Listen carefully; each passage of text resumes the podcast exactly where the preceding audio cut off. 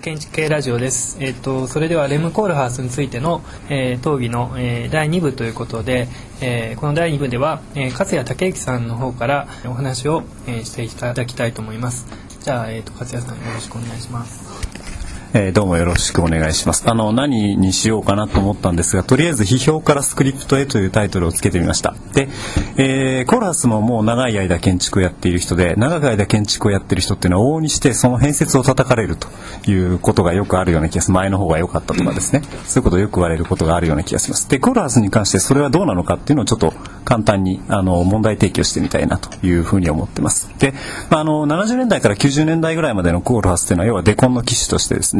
言われてたことがあったと思うんですね。で、デコンというのは要は何かのすでにある既成の枠組みを解体して別にずらしても別のものを作っていくということだったわけですけど、これはコールハウスがヨーロッパを中心に活動してたということと無縁ではないというふうに思ってるんです。つまりヨーロッパにあるある種の社会規制というか共同体というかそういった割と固いものがあるのに対してそれをずらしていくというアプローチがゆえにコールハウスの建築は、ある種のデコンであったしある種の批評性を持たされていたということが言えるんじゃないかと思うんですね。つまり確たるずらすものがあるがゆえのデコンだったわけですよね。つまり共同体に対していわゆる都市的な共同体に対してメトロポリス的なものを挿入したり社会的なものに欲望の場所みたいなものを挿入するっていうのがボイドの戦略という形で、取られていたということだと思うんですね。で、ボイドの戦略っていうのはまさにそういう、既成の計画学とかが取り逃してしまう捉えきれないものを形なき形でこう受け止めるというような、すごくリリカルにはそういうような話かなというふうに思うんですが、そういう形で、共同体の中にキャピタリズムだったり資本主義だったり欲望みたいなものをねじ込むようなそういう建築を作っていたというふうな認識があります。で、それがコールハウスは90年代になってどういうふうになっていったかということなんですけど、要はコールハウスがイエスと言い始めた時代からということだと思うんですが、要は資本主義のど真ん中に飛び込んでいったわけですね。多分その最初ぐらいになるのはユニバーサルの本社の計画なのかもしれないんですけども、それはコールハウスがアメリカに出ていった時期にも近い、すごく漠然と言ってますけどもアメリカに出ていった時期とも近いのかなというふうに思ってます。ただ結果的にコールハウスのアメリカのプロジェクトってほとんどうまくいかなかったわけですね。大規模な博物館系もそうだしユニバーサルも、それはもちろんそれを全部コールハウスの建築が持ってるシステムがそうだからだというふうに言ってしまうのは少々乱暴なんですけれども、非常に示唆的なところだなというふうに思います。で、要はコールハウスが今まで持っていた批評性っていうのがある意味その資本が全面化されたようなキャピタリズムが全面化されたような社会においてはその批評性を保ち得なかったというようなことなのかもしれないとあえてちょっと言ってみたいと思っているわけなんです。で、コールハウス自身がそれに気がついたがゆえに AMO を組織したわけですよね。で、AMO を組織してコールハウスはいわゆるある種の、コールハウスっていうのは要はヨーロッパで建築を作ってた時はある種の批評性をてこに建築を作れていたわけですけども、その批評性がなくなった時にですね、どうやって建築を作っていくかと、その時にコールハウスはスクリプトを描くことを新しい手法として見出したということじゃないかというふうに思ってるんです。つまりある規制の枠があってそれに対する反対概念として出すのではなくて、もうそんなものが絶対的な要は大きな物語がないというか絶対的にみんなが信用できるような価値観がない、そういう全てが商品の対象になってしまうようなそういう資本主義社会のど真ん中だとしたら、ある種のコンセプトとストーリーとスクリプト、脚本、プロットを作ってそれに合わせて建築を作っていくと。で、その時のプロットっていうのがもはやいわゆる建築のアクティビティを左右するいわゆるプログラムと呼ばれるものだけではなくて、カルチャーだったり政治だったりそういったもの全てにまで及んでいって、それら全てをある種のスクリプトとして描き出してやって建築のバックボーンというか骨になるものを作ってしまう、そういう戦略に切り替えたがゆえにコールハウスの建築は少し変質したように見えるんじゃないかっていうふうに私はなんとなく思っています。で、その果てにですね出てきたのがユリイカでも触れられてましたけど、ある種の分かりやすいアイコニックな建築ですよね。で、要は、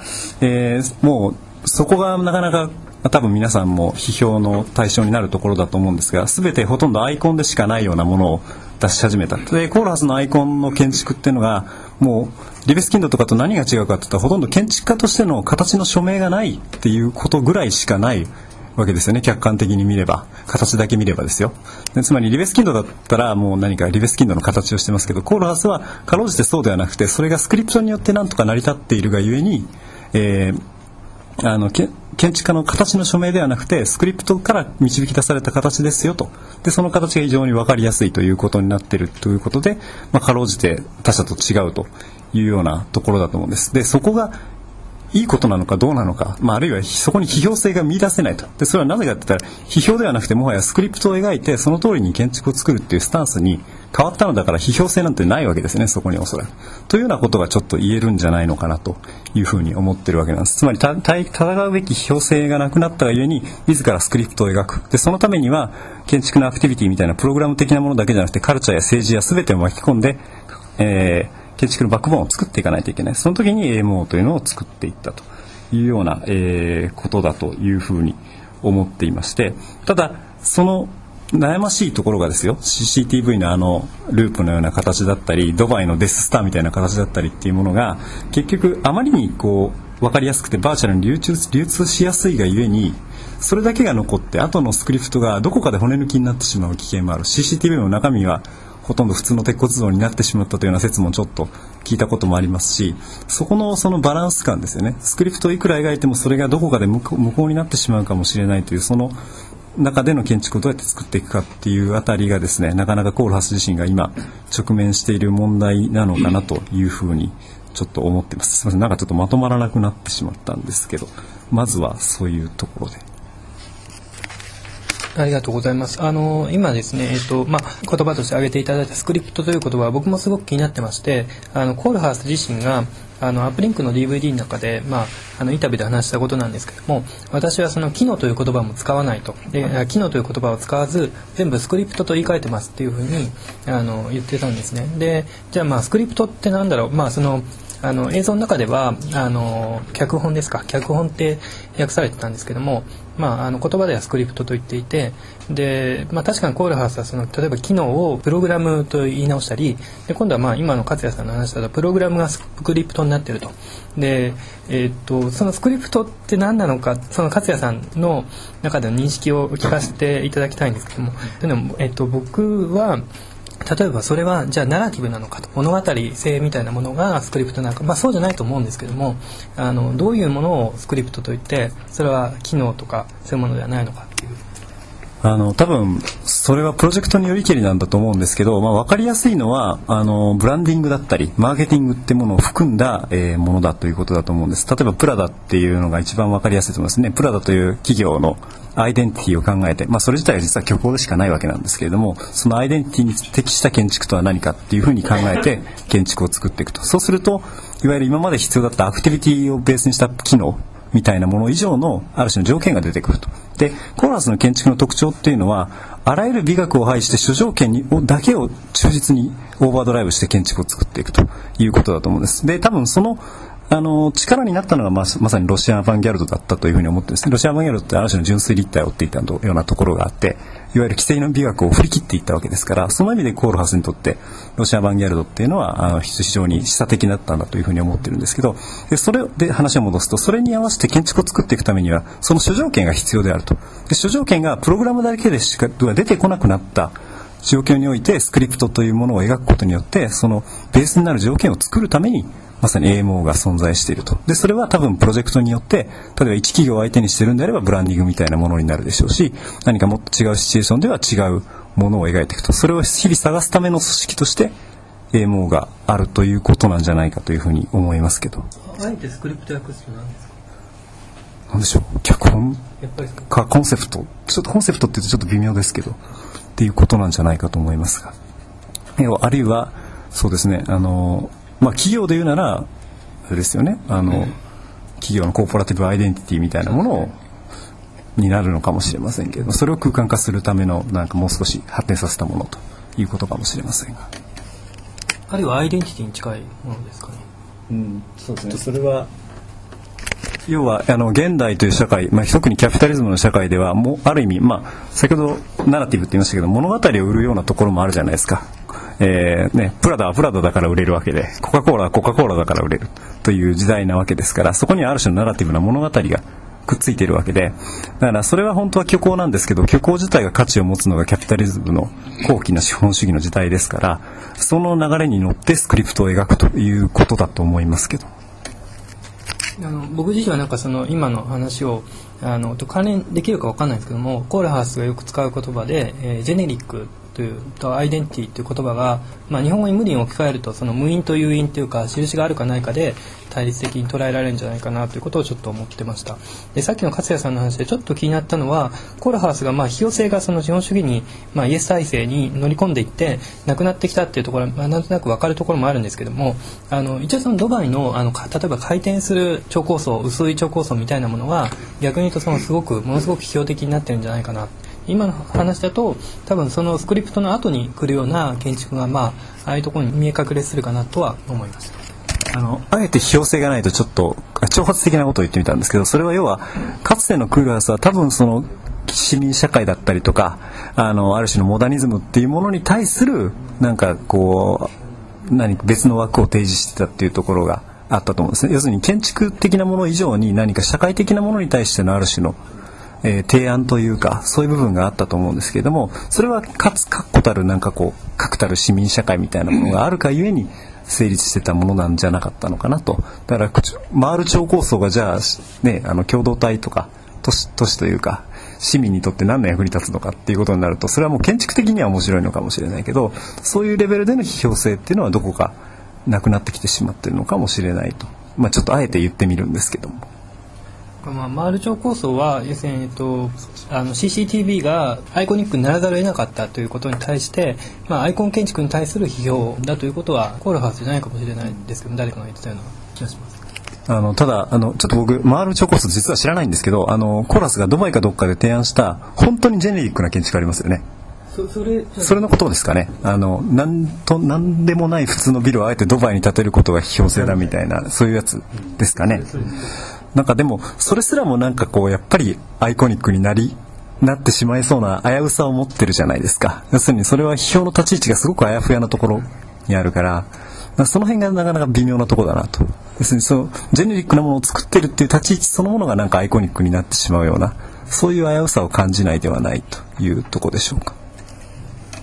だからアイコンの中の反アイコンとしてアイコンになってるっていうのはもちろんあると思うんですけども、いやちょっと話がずれるんだけど、スクリプトっていう言葉がね、訳しにくいっていうふうなことをメタフォリカルに比喩的に言うとス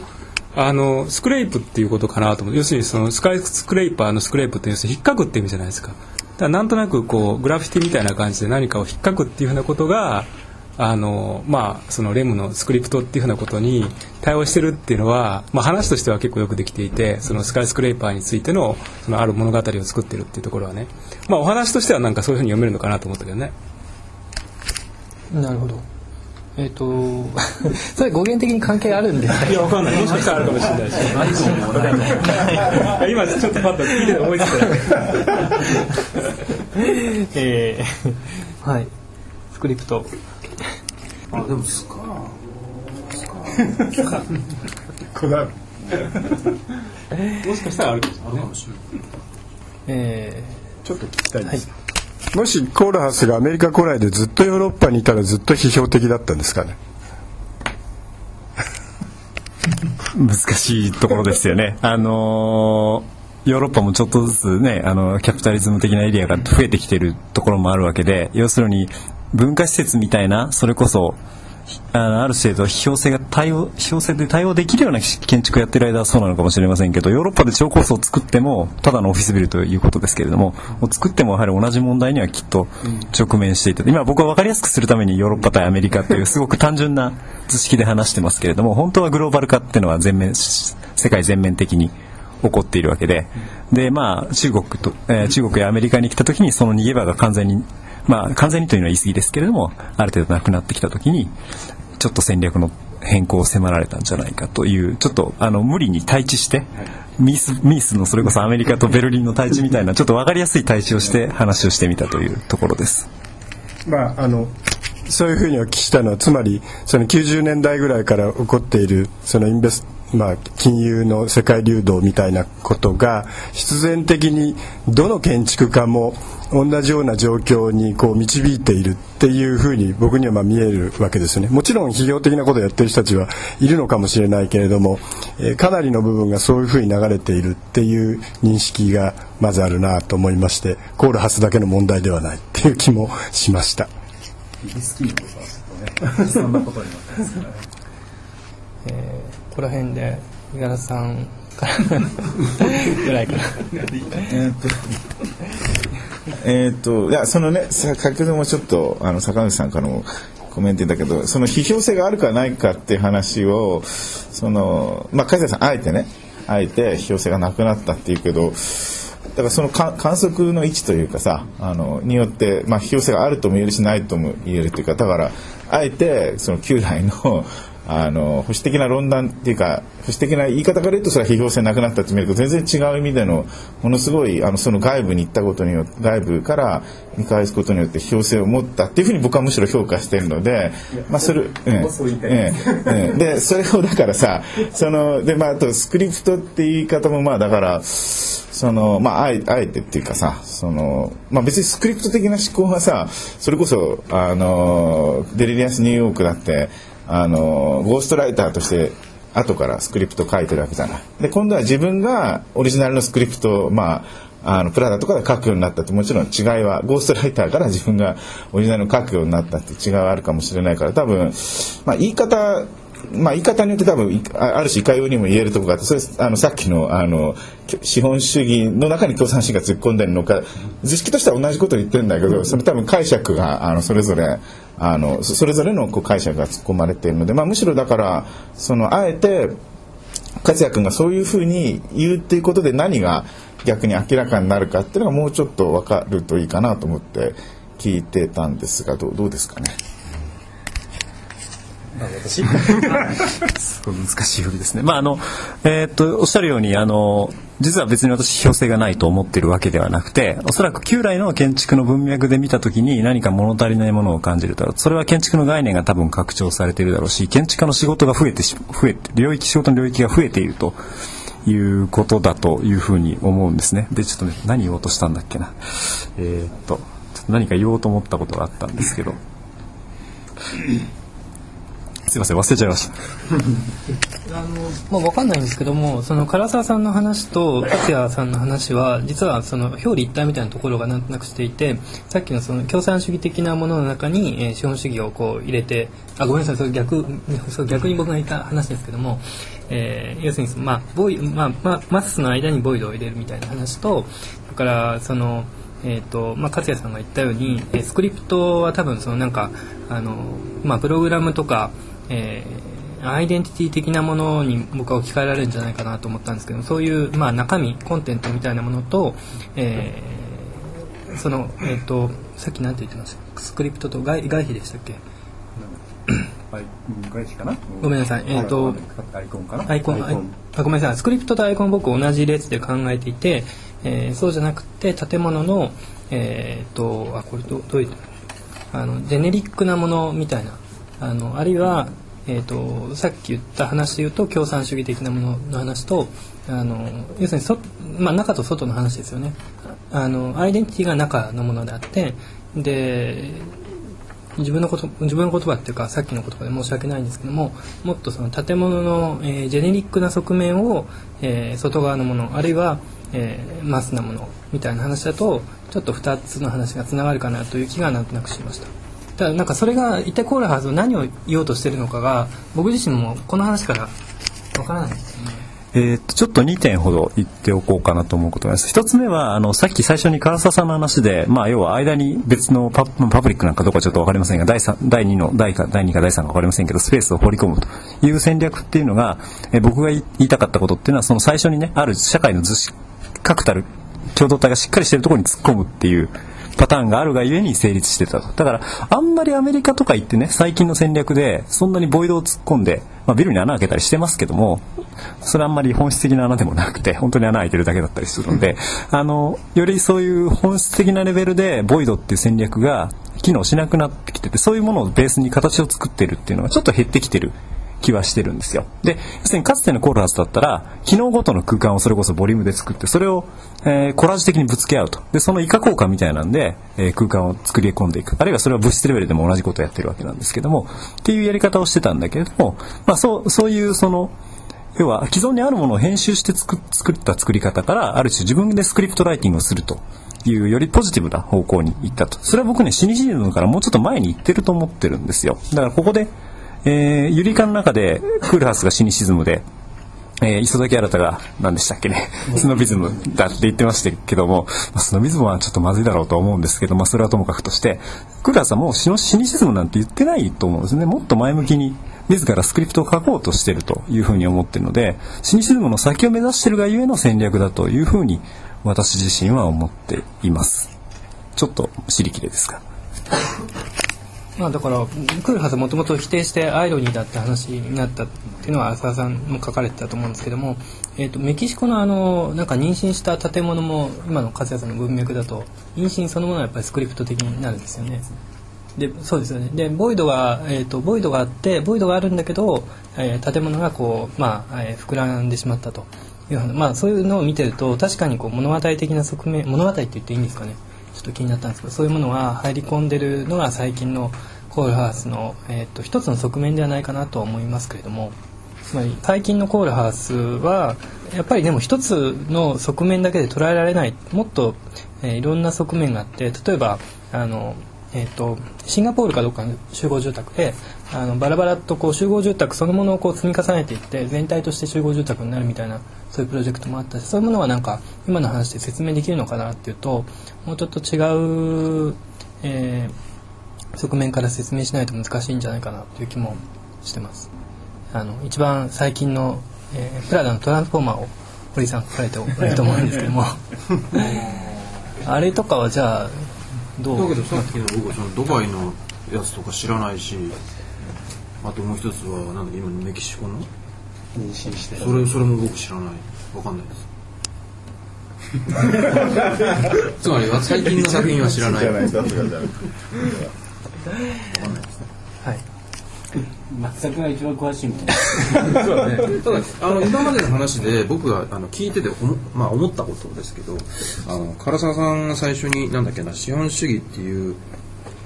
ボリュームの中にマッスの中に開けられた共産主義の、ボイド空間ですねというそういう図式をさっきおっしゃって、でそれに対して勝谷さんは、そこにそのマッスの中にこう掘られたそのボイドに充填されているのは共産主義ではなく、それはなんだっけ、欲望だと、まあ、まあ言ってみたんですけど、で僕言葉面においては僕は勝谷さんに賛成しているんです。だけどその欲望というのは、欲望そのものには中身はなくて、なんていうか動力でしかないから、それがしばしば共産主義の顔を持つことがあったり、例えば、特にクールハウスの初期のね、ベルリンの壁の向こう側には何か欲望があるらしいというようなこととか、まあそれだと欲望か、あるいはそうだな、最近の例えばこの表紙になってるこういうような建物だったら、その欲望を充足する約束事っていうのが社会主義の教義だったり、もしくはそういう政治体制だったりっていうふうな、ね、でそういう顔を取ることがあるから、別に、まあ、さっき松田さんからもコメントがあった通り、2人の言ってることは別にそんなに違わないと思うんですね。そこに埋め込んだ、キーワードが何であるか、より包括的なのは僕は欲望の方が包括的だと思うんだけど、基本的にそれは同じだと思うんです。ただ、今後僕自分の書いたものについて自分で評価することはできないから、それは他の人に任せるんだけど一通りとりあえず頑張って読みました。で読んだ時に思ったことは、今のその勝谷さんの話でもそうなんだけど、欲望というキーワードにたどり着いているのに、結構コーラスってこの人おひれが多いじゃないですか。要するにチャラチャラといろいろこう目を奪われるような、これ映画用語で言うと燻製ニシンって言うんですけど、燻製ニシンっていう単語の説明しますよ映画用語で燻製ニシンって言うんですけど、まあ、映画用語っていうか探偵小説用語らしいんですけどね、本来はね、番犬、匂いを嗅ぎつける番犬がいて、まあ、これは観客なんですが、観客の目をくらませるために匂いの強いこう燻製にした臭いニシンをこう鼻先にぶら下げると、匂いの嗅覚がごまかされて、本来そこに秘密が隠されているような何かを覆い隠す効果があるらしいんです。でこれを映画の中で、しばしば観客が謎にたどり着かないようにするために使うテクニック一般を燻製ニシンというわけですね。そうだからコールハウスは本当に燻製ニシンだらけなんですよ。でみんななんかそれに散々かく乱されて、ここで本質って言っちゃうといけないのかもしれないけど、まあ、あえてそう言いたいのはその彼がどうしてその例えばそのさっきから、例に上がっているあの例のなんだっけ最近の DVD のタイトルなんでしたか、赤いワーキとかあの中のインタビューでも本人が喋っているし、いろんないろんなその著作の中でも本人がこういろいろ喋ってると思うんですけど、要するに自分はそのいわゆる建築家、つまり、なんて言えばいいのかな、まあ、よくわかんないけど、要するに、まあ、ものづくりの人という建築家では全然ないと思うし、むしろなんていうのはそれとは反するというようなことをね、しばしばこう悪態をつくように言うじゃないですか。でその悪態自体もさっき言った通りの燻製ニシンの典型的な燻製ニシンの一つなんですけど、そうやって同業者の建築家もしくは建築を美しく素晴らしく人々の生活を支えるそういった道具立てだというふうに信じている人々の良心に向かってこう中指を立ててくるっていうね。でこの中指がものすごく目立つからみんなそれに気を取られて、その向こう側の中指を立ててる本質のところにたどり着いてない感じがするもんね。だって例えば彼が本当にそう思ってんだったらなんで建築家を辞めないんだろうって思うんですよ。辞めればいいじゃないですか。辞めるのが一番早いんですよ。でも辞めないでしょ。で僕が今回自分で書きたかったことはまさにそういうことなんです。でそのことの理由なんて別にいらなくて、ただ単に彼は現に建築家でそれこそ、松田さんの文章の中に確かあったと思うんだけど、例のその DVD のインタビューの中で、すでに自分は深いなまでにたくさんの空間を作ってしまったとか、すごくナルシスティックに言うでしょ。ああいうナルシズム、僕からするとすごいゲロが出るようなね、ひどい燻製ニシンですよ。本当にもう腐ってるわけ、ニシンとしては。でそういうのはどうでもよくて、その空間について話しましょうって僕は思うわけですよ。僕がそう話してるコールハウスは、まあ、彼が言うようにすごくアーニストで、あれはなるですよ、まあ、文字通りジェームズ・ブラウンのライブで自分はソウルの神にね召されてステージで毎回死ぬんです。毎回死んだふりをするわけ。そうすると MC がやってきて救済措置をして、まあ、あれはゴスペルの再現だと思うんだけど、それをポップに再現してるだけなんだと思うんだけど、そのたんびにファンの声で生き返るんですよ。あれと同じですよ。あるいはプリンスがライブでその熱狂の中でね、あの人すごい小さい人なんだけど、熱狂の中で自分をすごく大きく見せるためのパフォーマンスをするっていうのは基本的に同じ。なんかね、食材をねわざわざねそうやってね自分のそのなんだろうその建築家という職能に、根源的に持ち合わされ含まれているなんていうのそういう罪みたいなものをさ、ああいうふうに言うことでなんかなんだろうな、あら本当にナルシスティックだよあじゃあ、はい、ちょっとうまく言えるかどうか、非常に面白い話だなと思っていて、要するに隠しされているものがあると。で僕はなんかそれをすごく悪意のようなある種のね社会というか人間というかにいうふうに思っていて、確かにまあ、エクソダスとかもそうですけど、箱の中に囲われた自由とかっていうのってすごくある種人間というか何かに対する悪意があるじゃないですか。でそういう感覚っていうのが最近の建築からはちょっと失われてきているような気がしていて、その部分要するに本当に裏に持っている部分ってそういうもののような気がするんですけど、コールハウスがでその部分がちょっと見えなくなってきて何をしようとしているのか僕もちょっとよくわからないというところは個人的にはあるんですけど、皆さんどうでしょう。ぜひ聞きたいんですが、ちょっと時間が結構きましたので一旦これダイニングを終わりたいと思います。はい、じゃあ、どうもありがとうございました。